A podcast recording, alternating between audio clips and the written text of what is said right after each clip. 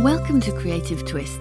I'm Sally Vanderpump, and I'm going to be talking to people who've rediscovered their creativity after a break or taken a twist in their career paths and tried something new. Coming back to creativity made my life better. Let's find out how it changed my guests' lives too.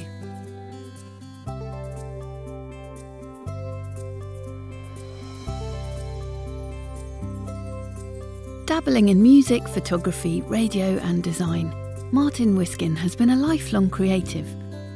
But it's only in recent years that he worked out how to get paid for that creativity by using his voice.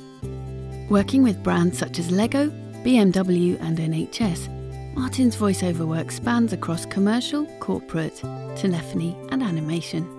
We talk about how he made the move from working in data management to voiceover, how he gets a buzz out of connecting people, and has placed networking at the heart of his business.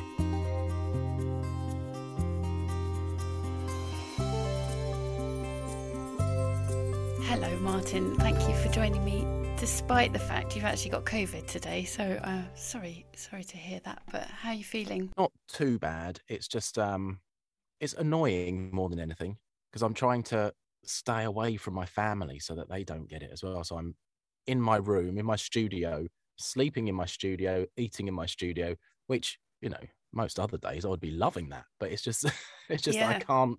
I'm not kind of not allowed out really because I don't want to give them anything. So No. Not having the option to to go outside of my room is a bit frustrating. Yeah. Um, so it's sort of enforced live, eat, sleep, breathe, voiceover.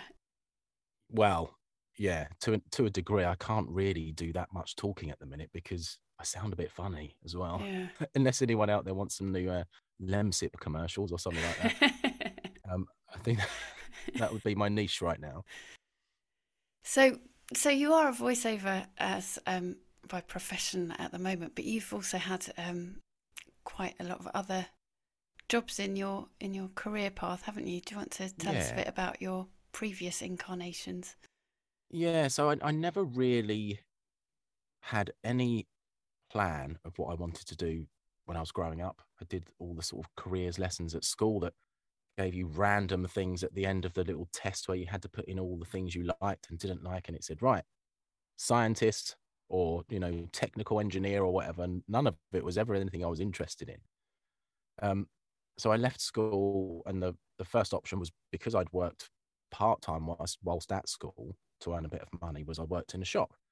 Um, worked on a record counter in John Menzies, which of course I love music, so that was brilliant for me. We used to order in music that we wanted to listen to Nice. and pretend that it was for a customer and then just put it on the shelf once we'd listened to it. Um, but yeah, so my in my head, my my first port of call was to go and work full time in a shop. You know, that was it. So I, I went and worked in a jeweler's. Um, and the reason I, I think one of the reasons I really didn't have much of a plan uh, professionally, shall we say, was because I was heavily into music and I was in bands. So I Mm. wanted to be a rock star. That's what it was. Um, that was my that was my goal. Um, safe to say, uh, you know, I did not achieve that goal. Um, but still had a lot of fun whilst doing it. Yeah. Um, so I, I worked in a jeweler's, um, and what I did in a jeweler's was sell jewelry, um, repair jewelry, and that's probably about it actually. Yeah. Sell and repair jewelry. So it was nothing really um, too taxing. hmm Um, but I just go on. No, I was just going to say uh I had a bit of time as a jewelry in jewelry making and designing. Mm. So did you get into the kind of crafty side of it? Were you kind of hands on? Well, I, that's one of the reasons I ended up moving on from there was because I, when I was growing up, I used to love watches, and my Mm. nan would buy me a new watch every Christmas, and I used to love it. God, I still remember getting a calculator watch for the first time. Oh wow, yeah, I remember those. yeah. Um, so I was I was quite intrigued by working in a jeweler's amongst all these watches because there was, you know, uh, Tag Heuer, Rolex, Raymond Weil, and all those expensive watches that on the wage I was earning there, I would never be able to afford. Um, but that's one of the reasons I thought, yeah, I'd probably quite enjoy doing that. But then when it came to actually doing, handling the jewelry, repairing jewelry, it was just too, too fiddly for me. I Mm. think is the word. Like lots of small pieces that my hands were just not made for. Yeah, I, I, I, can relate um, to that. Yeah, and I could I could do the stuff that I was supposed to be doing, but I don't know, it just didn't feel right. Mm. So yeah, I think I was there about a year. But you um, like the kind of customer service interaction, I guess, did you? Not really. No? Not at that time. No, no. If I if I worked in a shop now, I'd probably be much better at it. I think the customer service side. Not that I wasn't good, but I didn't like it. I just was very shy. Um, yeah, just interacting with strangers every day was not a comfortable place for me. So working wow. in a shop where you have customers all the time, yeah, um, that's so interesting because when I think of you now, I think of someone who's very like you've started running your own networking sessions. You're all about like working with other people and connecting people, and mm. so I'm quite surprised to hear you say that. Really, yeah, it's um, it's an interesting thing, and it's only really probably in the last two years that I would say my um, my confidence has sort of blossomed, shall we say? So I've left it quite late in life actually to enjoy talking to people. So two years ago, this probably wouldn't have been happening. Yeah. Um, I, I, or if it was, I would have found it very uncomfortable. Um, yeah, and one actually one of the first things I learned in voiceover, which I wish I'd have learned it years ago, was uh, to make it, you've got to fake it. Mm. Um, you know, in, in the voiceover side, that's you know you're you're playing a role, you're you're acting. Um, but you can take that into real life and you can pretend to be confident until that confidence builds. Mm-hmm. Um, and I wish I wish I'd have known that earlier on because it wouldn't be, you know, becoming confident in my forties. I wish I'd have done it in my in my teens or earlier. But there we go. I know it's funny, isn't it? How you have all the you have all those opportunities when you're younger that you look back and go, "Wow, I didn't appreciate that," or "I didn't appreciate myself in that position."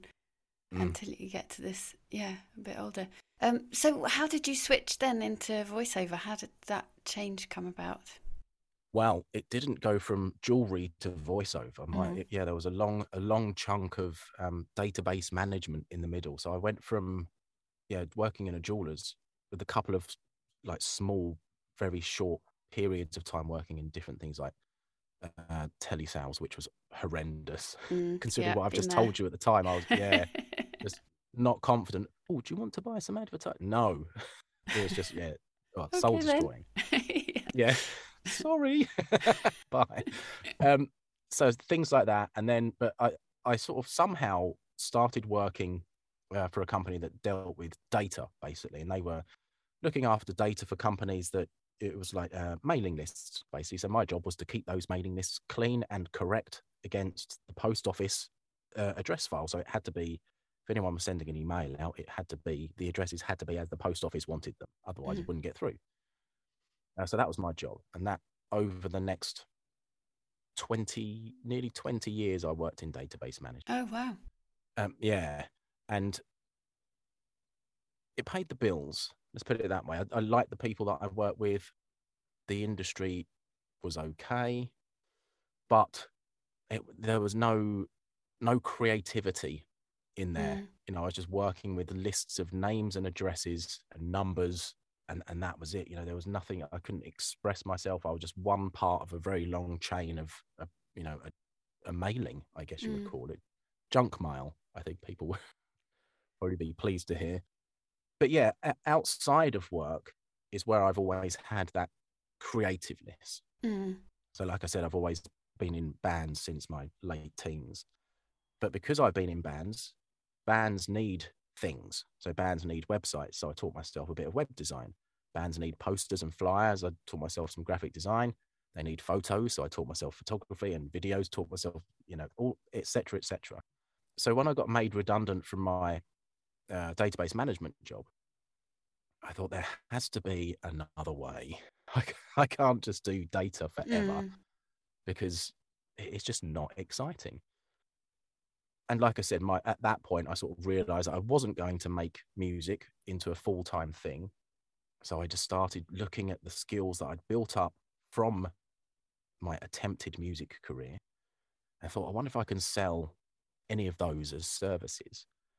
But I, I quickly realized that what was acceptable for punk bands uh, was not acceptable on a corporate level by, by any means.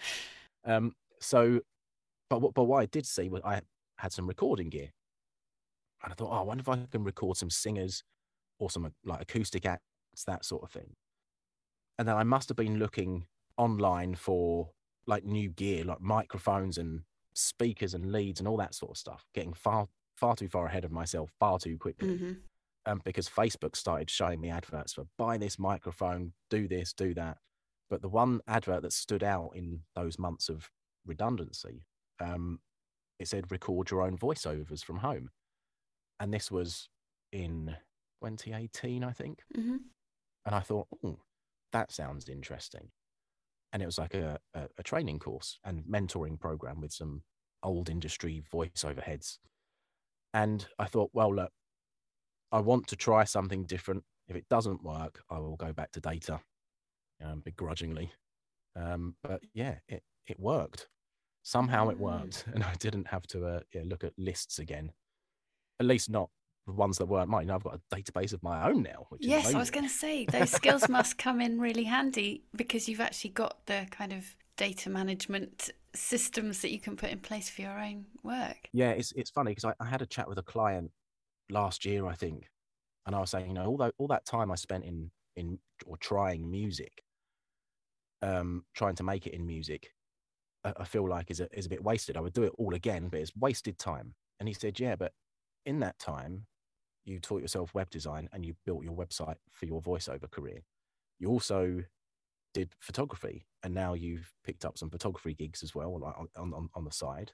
Mm-hmm. Um, and it made me realize that all that time I thought, you know, 20 years or so of trying to make it in music was wasted time. It wasn't because I'm using so many of those skills now in terms of dealing with people because I would mm. try and book gigs for the bands, talking to promoters that, you know, a, a band is a business in effect but yeah, in terms of database stuff and data, I've got lots of things that I used to use for um, like data management that I've carried across into running a business. I've got my order system where I put all my jobs in and it automatically creates invoices and sheets to sign for the client and all that sort of stuff. So it's everything I've done to this point, I think has has helped in some way. Mm. You just you just sometimes have to think about how it's helped. Yeah, I do. I definitely agree that I don't think there's anything wasted really. It all sort of somehow feeds in, even if it's not apparent at the time.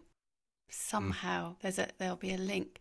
The way you're talking about it, it strikes me that you're quite like you're you're quite strategic with your career, but also you've got a flexibility about kind of improvising, which is maybe a band thing as well. Because uh, the last week you were off out working with Alex for videographer, yeah. weren't you? And um, yeah, and you do other things like the social media gym as well. So it seems like you've got a good kind of flexibility. Yeah, I like to. Obviously, voiceover is like my main my main thing. I like to keep my eyes open for other stuff as well. Mm. And I realize, probably because of what happened during COVID, you know, lots of people decided to to be voiceover artists, and it got tough for a while. So I thought maybe I need some other, you know, some fingers in other pies, which is why the networking group started in a, in a way. That's one part of it. But yeah, I like to, I certainly like to try other stuff. I'm much more of a yes man than a no man now. Oh, can you do this? Yes, and then I'll work it out rather than, rather than panic and just say no. Yeah. So yeah, the the thing with Alex was yeah, she in our creative collective group, she she put a call out looking for a camera assistant, and I said, well, what actually do you do you need? Because it was for a, a, a, filming, three days filming in schools in London or just outside London. I said because I've done some photography, but don't ask me to film anything. And she said, well, really, I just need you to carry stuff and set it up. I said I can do that, um, and it was really nice actually seeing how a video is built from the ground up rather mm. than just put just putting the voice to it. So that's another reason I did it to give me an insight into how the other side of what we do works. That's a great idea because you, you get the sort of process behind it and her mm. her thinking when she's making the videos, I guess. Yeah. Yeah, and also get out of the booth, which is always nice, isn't it, to have a break? yeah, it was. I was so excited leading up to it, doing it because it was like, yeah, a few days out of the studio for once. Um, and then yeah, and then the the day after we we finished the the filming, um, yeah, I got COVID. So oh, so back in back Typical. in the booth. but yeah, back in the booth, my cell. so what sort of work do you normally do with voiceover? So when I first started, I I really wanted to aim towards commercial because I think that was probably um my band history coming out there where thought, oh yeah, commercials, be on telly, be on the radio, I'll finally be famous. That sort of attitude. um, and I kind of ignored lots of other genres. I had no interest in e-learning or uh, telephony stuff because I just thought it just sounds really boring. You know, commercials sounds awesome, and so does video games. You know, to have a video game that my friends or my my kids could play, say, "Oh, that's me doing it." Don't care, Dad. I don't just let me play the game. Um, I, I think it, you know, at the time I thought that would be incredible. Um, but as time went on and I started getting different jobs, I realized that actually it's it's all interesting and all fun and because you're you're playing a part every time. And actually, probably the most work that I get now is telephony. Mm. And the most the work that I enjoy the most is telephony. Even though back at the start I said no interest whatsoever. Mm. Not interested. Um, That's so interesting. So what do, what do you like about it? Why is that? Why does that appeal to you? I'll try to explain it. I'm not sure if it's going to make sense, but it's something about, and I know all voiceover is the same because you know by its very nature, you don't see who the voice is. You just hear the voice. But to me, there's something even more secretive about being at the end of a telephone when someone picks up the phone and hears your voice, I don't know, it's like some some secretive I'm not sure what I'm trying to say. It's just no one will ever know it's me. You know, my voice is on all these different lines across the country and in some in different countries as well. No one will ever meet me. I'll never know who it is. And I kind of like that. It's like yeah. the other side of, I guess, when I was in bands, I always wanted to be a famous musician. And this is the other way of doing it. People know what you sound like, they got a clue who you are. Mm. You know, mm. so it's kind of like a secret fame, I guess. Yeah, like Stroking a message in a bottle ego. or something. Yeah. Yeah. Oh, I love that idea. Do you have rec- do you know do you have a record of where your voice is around the world? I know some people have like map pins on maps. That would be a nice idea. Mm. Um, the the the phone messages abroad. I think I could probably remember. I think I've got uh, New Zealand, Vietnam, which was um, an animal hospital or a, series of animal hospitals in Vietnam. Oh wow! Um, run by a British guy, which is why they, they got a British voiceover to do it. Um, and the reason that the it was an IT company in New Zealand, and they'd seen um, uh, the IT crowd, and they just said, right, we want a British voice um, to do it. Yeah. So I, I, I think there's a there's a call for British voices in lots of different countries. I'm yeah. not really sure why. Do we sound weird to other people? Is that what it is? Probably. oh, so where do you get most of your work from? What do you, does it come in through your website or through um, auditions, or how do you get your work? Um, or networking. Lots of, of different. Yeah, lots of different places actually. So, fortunately now I get quite a few jobs every month through my website. Mm-hmm um, which has been a hard slog because, uh, yeah, SEO takes time, um, but now it's starting to pay off. Mm. So that, so that's good. Um, auditioning, well, winning auditions. You know, the the auditioning side is the yeah the kind of the machine gun effect. You do as many as you can and and hope you're right for that job. Um, you know, you could be the best. It could be the best audition anyone in the world has ever done, but if that client has already got an idea of what they want it to sound like in their head, you're not mm. going to get it. So that can be a grind, but it's just it's just part of it. And networking, which is good. And this is COVID fog setting in, mm. and uh, um, word of mouth. So people recommend me to other people, which is of course a lovely thing when that yeah. happens, because uh, it knows you've done something right, yeah, or means definitely. you've done something right. Yeah. So yeah, t- tell us about the networking, the creative collective. I've been to several sessions myself and really enjoyed you that. Have. So yeah, thank you.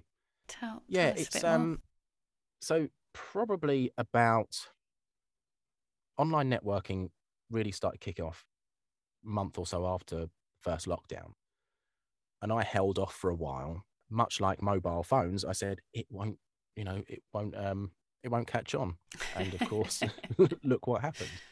So I eventually, you know, started doing some online networking and really, really got into it. I was doing a lot of it.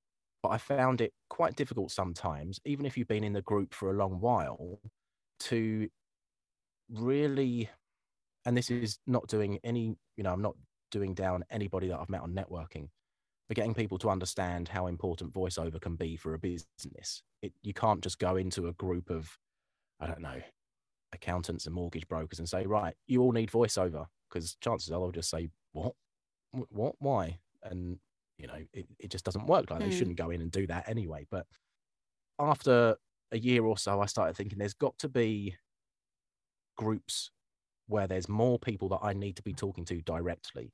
So rather than going into a networking group and asking all these different types of businesses, do you know a videographer? Then surely there has to be a group that is that type of person already so I can cut out the middleman. And I asked around and nobody knew of any group like that. So I thought, well, I could start one. No, it's too much work. I'll just carry on doing what I'm doing. So fast forward probably another six months or so, and I started messaging people that I knew saying, Do you know of a group of creatives that is, you know, like networking, but for, for creative industries? And everybody said no. And including Ben, who I run the group with, but he said, No, let's start one. And I oh, thought, well, yeah. yeah, there you go. If he hadn't have replied with that, then we wouldn't be doing it.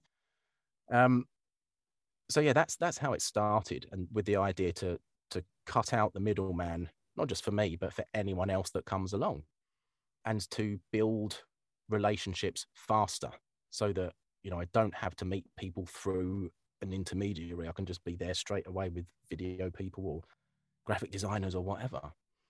Um, and the idea behind the group is that, you know, it's all about collaboration. So we don't stop. You know, as you know, you, you're a voice artist and you was there at the same time as me. We don't stop other voice artists coming. I think we had eight videographers on the first the first event, and mm. that's absolutely brilliant because the the first videographer that pitched on the event said, "We've got too many videos. We need editors." And the other seven videographers, all their ears pricked up already. You know, they could be doing work with someone. Mm, and that's brilliant. In other, yeah, and in, in other networking groups, you you don't get that. Mm. You know, because they lock they lock it out, so you can only have one videographer in there. Um, so we're more about the, the helping, the assistance, and just doing stuff together. Mm. Yeah, I think that really shines through. You know, you've um, and you've certainly been really helpful to me, kind of making connections and and it just builds it builds relationships and goodwill, doesn't it? To kind mm. of introduce people to each other and um, and you never know when those connections will be useful to each other and taking out that mm. element of competition as well like you say people can end up yeah. Actually giving each other jobs rather than depriving each other of them yeah exactly i'm a really big believer of trying to connect people and get people work if i can because why wouldn't you you know mm. if you mm. can help someone then surely you just would do it and that, and that's every t- every after every creative collective because during the the pitches that we do everyone is requested to to ask um, what they're looking for so you know i might say oh i'm martin i'm a voiceover i'm looking to connect with telecoms companies yeah and then so after after the i always make a note of what everyone asked for and after the meetings i always try and connect people with other people that i know straight away because i've been on networking events where i very specifically ask for referrals or connections to a certain type of business. And if someone says they're going to do it, they should do it. And I've had so many instances where someone will say, "Oh, I'll connect you with with so and so," and they and they just don't. Mm. Um, and you know, sometimes life gets in the way, and people might be too busy. But if you're going to try, if you're going to say you're going to connect someone with someone, you should do it. So I've, this year, I've really made a, a, a real effort to just to connect people as much as I possibly can because it will just help everybody. Mm. And you're, I think you're brilliant at that. On, um, you know, you really use social media in quite a, in a really sort of authentic, but I'd say probably quite unusual way. Maybe on LinkedIn, would you say? Like you're kind of very up for doing videos, which isn't more sort of recent on LinkedIn. You're kind of bring comedy to it. Like it's really refreshing uh, yeah. to see that. Thank you. It, it it took me a long time to find my way. I think on LinkedIn because to start with, I just thought, oh, it's professional. It's a professional platform. I have to say professional stuff um, and just be sensible all the time. And that's how I, when I first started doing networking, like especially face to face network, that's what I was like there. I would dress up quite smartly and shake hands and, you know, not swear and all that sort of stuff. um, but it it sort of dawned on me quite quickly that I was basically lying to everybody that I was talking to because that just isn't me. You know, I'm not I'm not smart.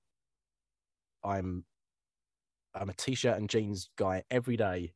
And and actually after COVID, when I went back face to face, that's what I wore at face to face networking events because people wouldn't recognize me otherwise because yeah. I've been like this on, on Zoom the whole time. Um, but it, it, but yeah, going back to like the, the LinkedIn thing, it I, as I started to realize that it was just just so bland and boring. I thought, well, you've just got to start doing what you do, you know. So what I, I think I stopped. This is going to sound weird, but I stopped caring. So mm. I, I, but I, I still obviously care about what I'm posting and that, but I stopped caring in the sense that what are people going to think of me? Yeah. So I just, I just, you know, I posted up a video of me this morning saying I've got, you know, talking about the fact that I've got COVID, and I just don't. I want people to connect with me and want to work with me because of who I am, not because I'm, you know, I act professional and wear mm. a tie and that sort of thing. I'd like people to, work with the person behind yeah. the business rather than the business. Yeah, and I think you get a really um, genuine response to your posts as well, don't you? And you always generate quite a lot of conversation and those links that you've made through networking. We, everyone chats within your comments and things, which is really nice. Yeah, I've started to notice that actually. People talk to each other more than they talk to me now on, that, on my posts. well, that's a bit rude, but yes, exactly. How dare they? no, but that show that sort of shows what a catalyst role you're playing in as a in the community, I suppose, doesn't it? That yeah, that's a nice way of looking at it. I think because, like I said, I and actually I, this is um an answer to one of your questions later. A book I've been reading recently as well about connecting people, and I there's I don't know why, but well, when you first start networking, you don't know anybody, so you can't help anybody, and it takes a while until you start to know people and when someone says oh, I need to connect with a, I don't know, a web designer. You know, actually, I know five, and mm. you do mm. the business. But to start with, yeah, it's just hopeless. Oh, do you know? No, I don't know anybody yet. Sorry. And you kind of feel bad at the beginning of your networking journey because you can't help anybody, and you're just asking people to help you all the time. Mm. Um, so, so now I'm sort of, I guess I'm just putting back in what I took out at the beginning to to meet people, um, and I really get a buzz out of helping or, or seeing the results of a good connection. Mm. So if two people have met because of me putting them in touch and they've done work together, you know, brilliant. I, I love it. Um, and actually listening to myself saying that now sounds really odd, but yeah, I do really enjoy that. Yeah, but I think that's a big part of why we're creative as well, isn't it? That it's it is actually about connection and um, mm shared shared experience and you know trying to create things happens better when you do it in community or with other people. Mm, that's a really nice way of looking at it actually. Yeah. I'm, yeah i'm going to write that down later i like that. Yeah i've just read um uh, i think it's called on connection by Kae Tempest which is just hmm. brilliant. Mm. so that's a book that i would definitely recommend. Okay. Um all about that you know that cre- creativity is the sort of craft and the the reward of it is is the community and the sharing of it yeah so, yeah that's nice definitely would recommend that going back to the fact that you kind of went from the data the data management side with your creative stuff on the side. Now you've very Mm. much put creativity in the sort of center of your life. Um, Mm. How does it feel as a different lifestyle? It's funny actually because whilst I in the last ten years of when I had a real job, because voiceover isn't a real job, let's face it. Standing in a box making stupid noises for money. This every every child's dream, I think. Um, it's a, yeah. I, I worked from home for those last ten years of of employment. So the transition into into this was probably a bit easier because you know I'm still working from home, Mm. albeit in you know i I've changed the layout because it's a studio now rather than just a a, a room. Um, but in terms of getting paid for like scratching my creative itch without knowing it from the time I started off in bands, that's probably what my goal was. You know, through my teens and and the re- well, twenties and thirties. Um, but yeah, I, so I think I've achieved my goal of of working in a creative role. Um, I just didn't know or hadn't really processed it at the time. Apparently, male brains develop slower, so that's my excuse. that um, that was my goal. You know, I wanted to be a musician, but I hadn't formed that into the idea of you know get paid to be creative because you know I didn't. I guess I didn't hadn't had to think of it like that before. But through conversations with people like that client I was telling you about earlier, all these things like bands, photography, web design, poster design, all that stuff, it's all creative. But I'd never kind of put a, an umbrella over it and said, yeah, that's, I am a creative person. I, I think probably I just never really realized it. Mm. I just thought, yeah, I'll play guitar and that's it. Or I can do a bit of web design. I never thought of it as being a creative. So yeah, to, to be doing something now that, like I said, that scratches that itch. Yeah, I couldn't. Let's put it this way: I'm not going to go back to an office. I just, Mm. I refuse to let it happen. Yeah, and I think it's a great feeling, isn't it, when you realise it's working. You know, this is Mm. I can I can make this work. Yeah, every now and then I have to sort of sit back and think, almost like a pinch yourself sort of Mm. thing. Is this real? Am I, have I really got a box to record stuff in for people? People buying my voice from me. You know, it's, it's an odd thing. And you look at, you know, I always do analysis on how many jobs I've had that year and month and that sort of thing. You think it's just, yeah, just unreal sometimes. You think, wow, I have managed it, Mm. done it. And talking um, of buying your voice, I think you're that's really creative the way you've done your website. Actually, the way you've done your kind of packages that people can buy Mm. of IVR clips and things. I, how did you come up with that as a way to sell your services? trying to think of and actually that that sort of thing started coming in during the first lockdown i think so that's when that idea first formed because oh just to clarify so on my website i've got uh, a little shop where you can download uh, telephone messages for like a fiver. So there's i think there's about 40 different messages from thank you for calling. We're not here right now blah blah blah that sort of thing. But they're they're generic so any business can buy that and have a professional recording on the end of their phone. If you want your business name in there phone me up we can talk. But the idea was to have have it accessible so everyone really could afford to have a professional voicemail at the end of their phone. And one of the reasons was during lockdown i had a job and i felt so bad for invoicing for it but it was for a um, a hotel in and it was somewhere somewhere like north, so Darlington or Doncaster, somewhere that was you know further than London. That's that's north for me. I'm from Kent, so. And and the answer machine was, or the message was something like, "Thanks for calling. Unfortunately, we've had to cancel all our bookings. Thanks for being customers for the past hundred years or however long this hotel had been open, but Oh, uh, we're closing down." And that and that made me think, "Whoa, that is."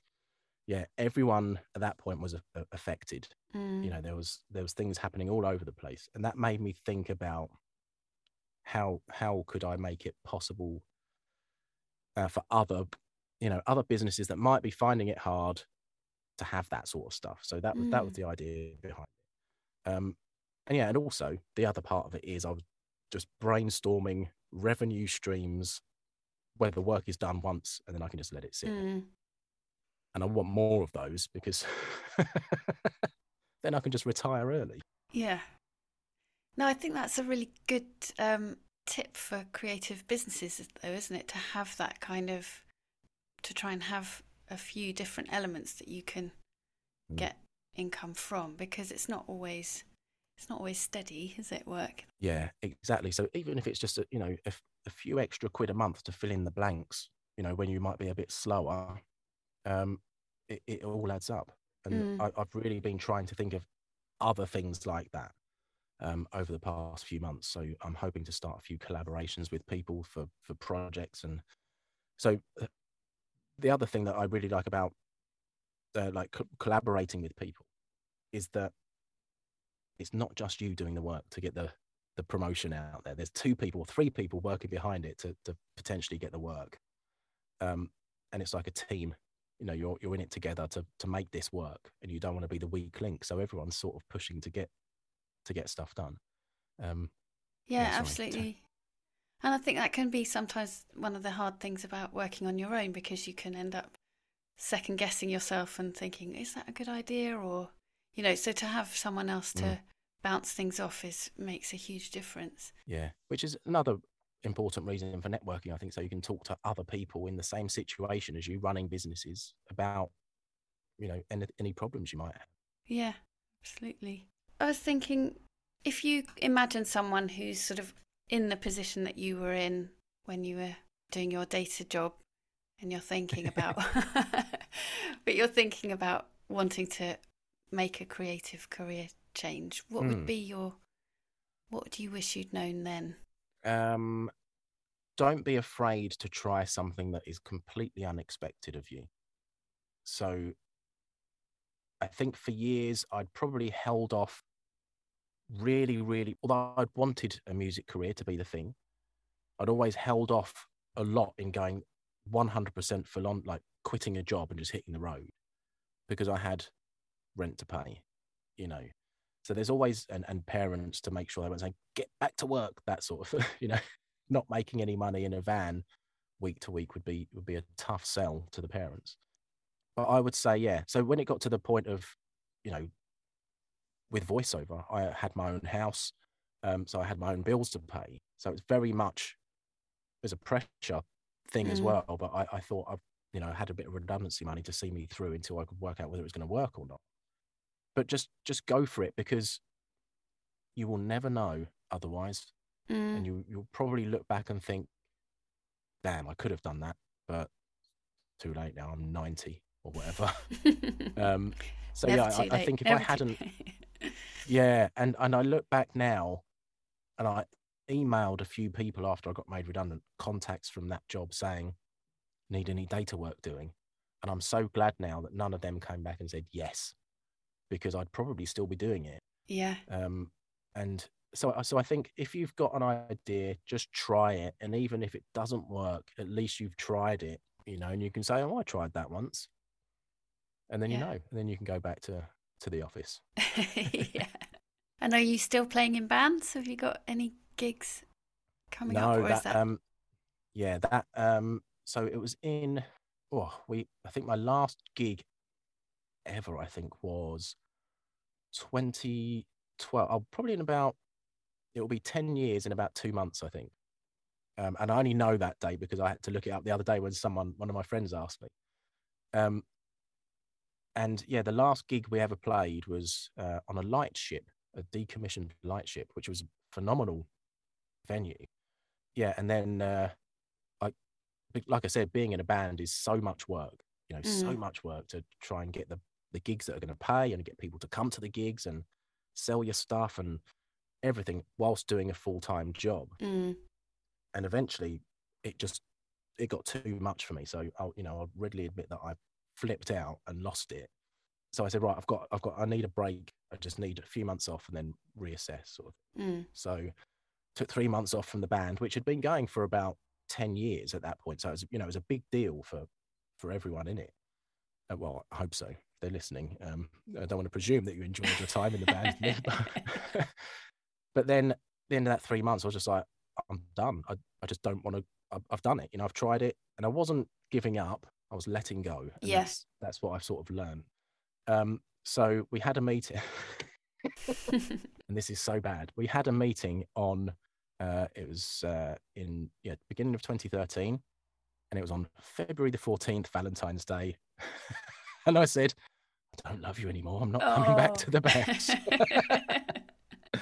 so um, I, yeah, I always remember that date because yeah, Valentine's Day and what yeah. a thing to do on Valentine's oh. Day. Um, but yeah, it's tough.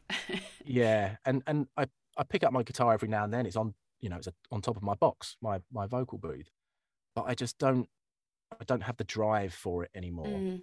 You know, I think I just got worn out trying, and I still I still love music, and I wouldn't change those years at all, and I'd do it all again mm. if I mm. could. Um, um, you know, some of my best friends that I've ever had are, are from music. Um, yeah, but yeah, in short answer, no, I haven't got any gigs coming up. No. you switched switched uh, instruments to but do you still mm. enjoy playing the guitar then as a as a sort of more of a hobby it, it's funny because i it took me probably about two years after the band ended to pick it up again because yeah. i was so like just completely burnt out from from doing it um because i was writing the songs as well so and yeah. that you know that's such a for me it was quite an intense like process so it took me a while to pick it back up and i do pick it up maybe once a week mm. but it might only be for a couple of minutes just to just to play a verse or a chorus of a song then i'll put it down um, my son probably enjoys me playing it more than i enjoy playing it now so i will bash out a postman pat or something like that for him on the guitar and he quite enjoys that um, but yeah it's funny because i think because i'm doing creative things in my work life now, mm. I don't need that extracurricular creative stuff anymore because yeah. I'm doing it. You know, this is ultimately, finally, I've realized what I wanted to do. Oh, that's so good. I love, I love that because that, because sometimes it can feel the other way around, can't it? That you feel like there's more pressure now on your creativity, and mm. that can take some of the pleasure out. But if you can keep that sense of joy about it as well, then I think that's mm. magic. Yeah, it's um, it's funny like what you said then about like keeping that creativity and the the pressure of it. I I do find the the pressure of being creative on social media. Mm. That's where I find the pressure now because I went through a phase where I was doing some really good stuff for for LinkedIn, and I I've really sort of trailed off there mm. just because I I don't I don't know why. I think I'm maybe because I'm busier busier in work. My my brain is taken up with with other things. But I was doing game shows and God knows what else on LinkedIn for a while. But yeah, it can be tough to keep up creativity. I think. Yeah, and that momentum to always be thinking about, especially when the systems change all the time. Like I'm, I prefer, in, or I have usually preferred Instagram, but all the changes that go on there, kind of constantly running to keep up with social yeah. media sometimes, aren't you? Yeah, no, I think I think the main thing that I feel like I learnt from watching you on on LinkedIn is that authenticity is the sort of key to it, really. Mm. I, I just think stop caring what people think. Yeah. If, if someone if someone looks at your posts and thinks, "Oh, what an idiot," then you probably you probably don't want to work with that person anyway. Yeah. Um. So the way if you're yourself in your posts, you will attract the people that you would prefer to work with anyway. I think. I think mm. that's the mm. way that, or at least I, I hope that's that's what's going to happen with me. Yeah.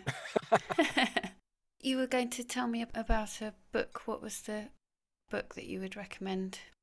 Well, there's two two mm. books. Um, so they're not really well. The first one isn't anything to do with creativity. It's more to do with networking, and it was actually recommended to me a couple of months ago, um, and it's called The Go Giver by Bob Burg and John D. Mann.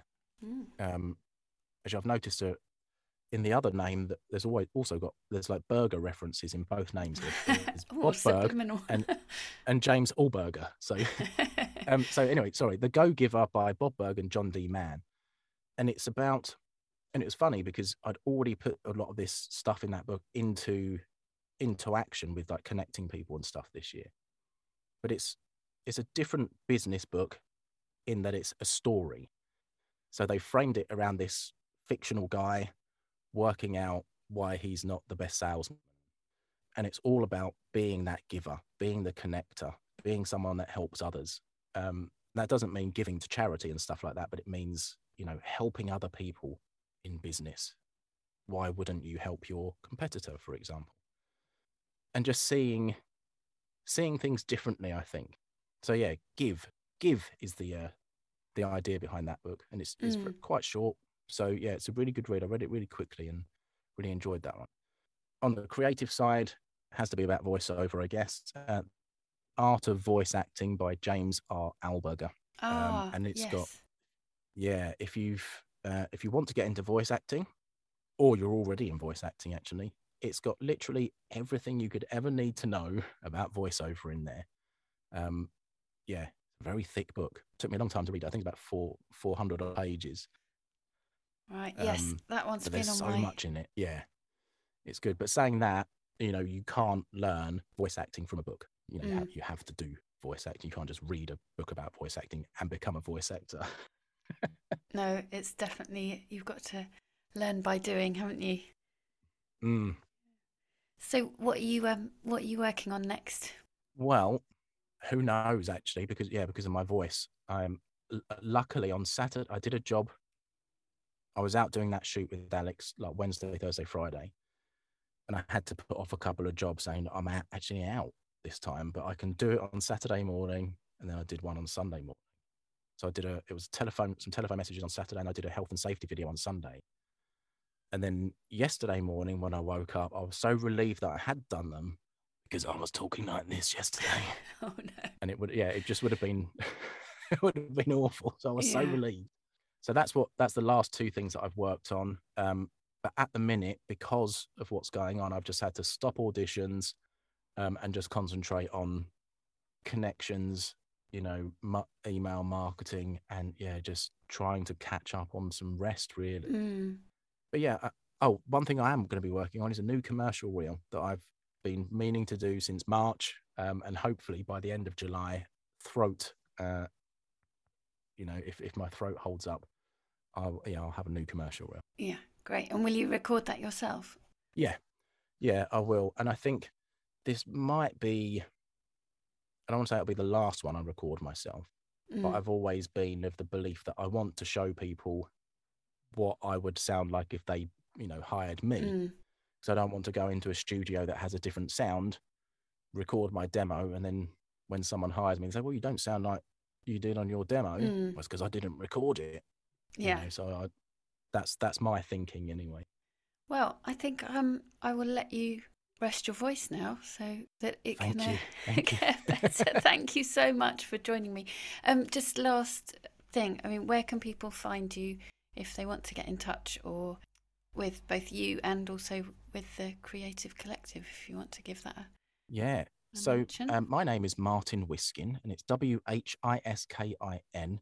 You could probably find me on LinkedIn. I think I'm. I think I'm the only Martin Whiskin in the world. Um, yeah, that's a strange thought. Hmm. Um, and yeah, that's my web address, martinwhiskin.co.uk. I wasn't very inventive when I was coming up with my business name. it was just my name. Um, and the Creative Collective is it's quite a long one. It's the Creative Collective Networking.co.uk. Great. That's lovely. And hopefully, I will see you at one of your meetings very soon. Brilliant. Thanks so much, Martin. Thanks for having me on. Thank you. Cheers, Sally. Bye. Thanks for listening to Creative Twist. Show notes and resources can be found on my website, sallyvanderpump.com. Thanks to Rosie Kernahan for the podcast photo, to Vicky Arledge for composing the music, to Jen at Studio 2711 for the artwork, and to Tina Cooney for the branding. I'd love to work with you on a creative project. If you'd like to book me for voiceover or talk about an acting project, please contact me via my website, sallyvanderpump.com. And if you'd like to meditate with me, you can find me on SoundCloud or Insight Timer.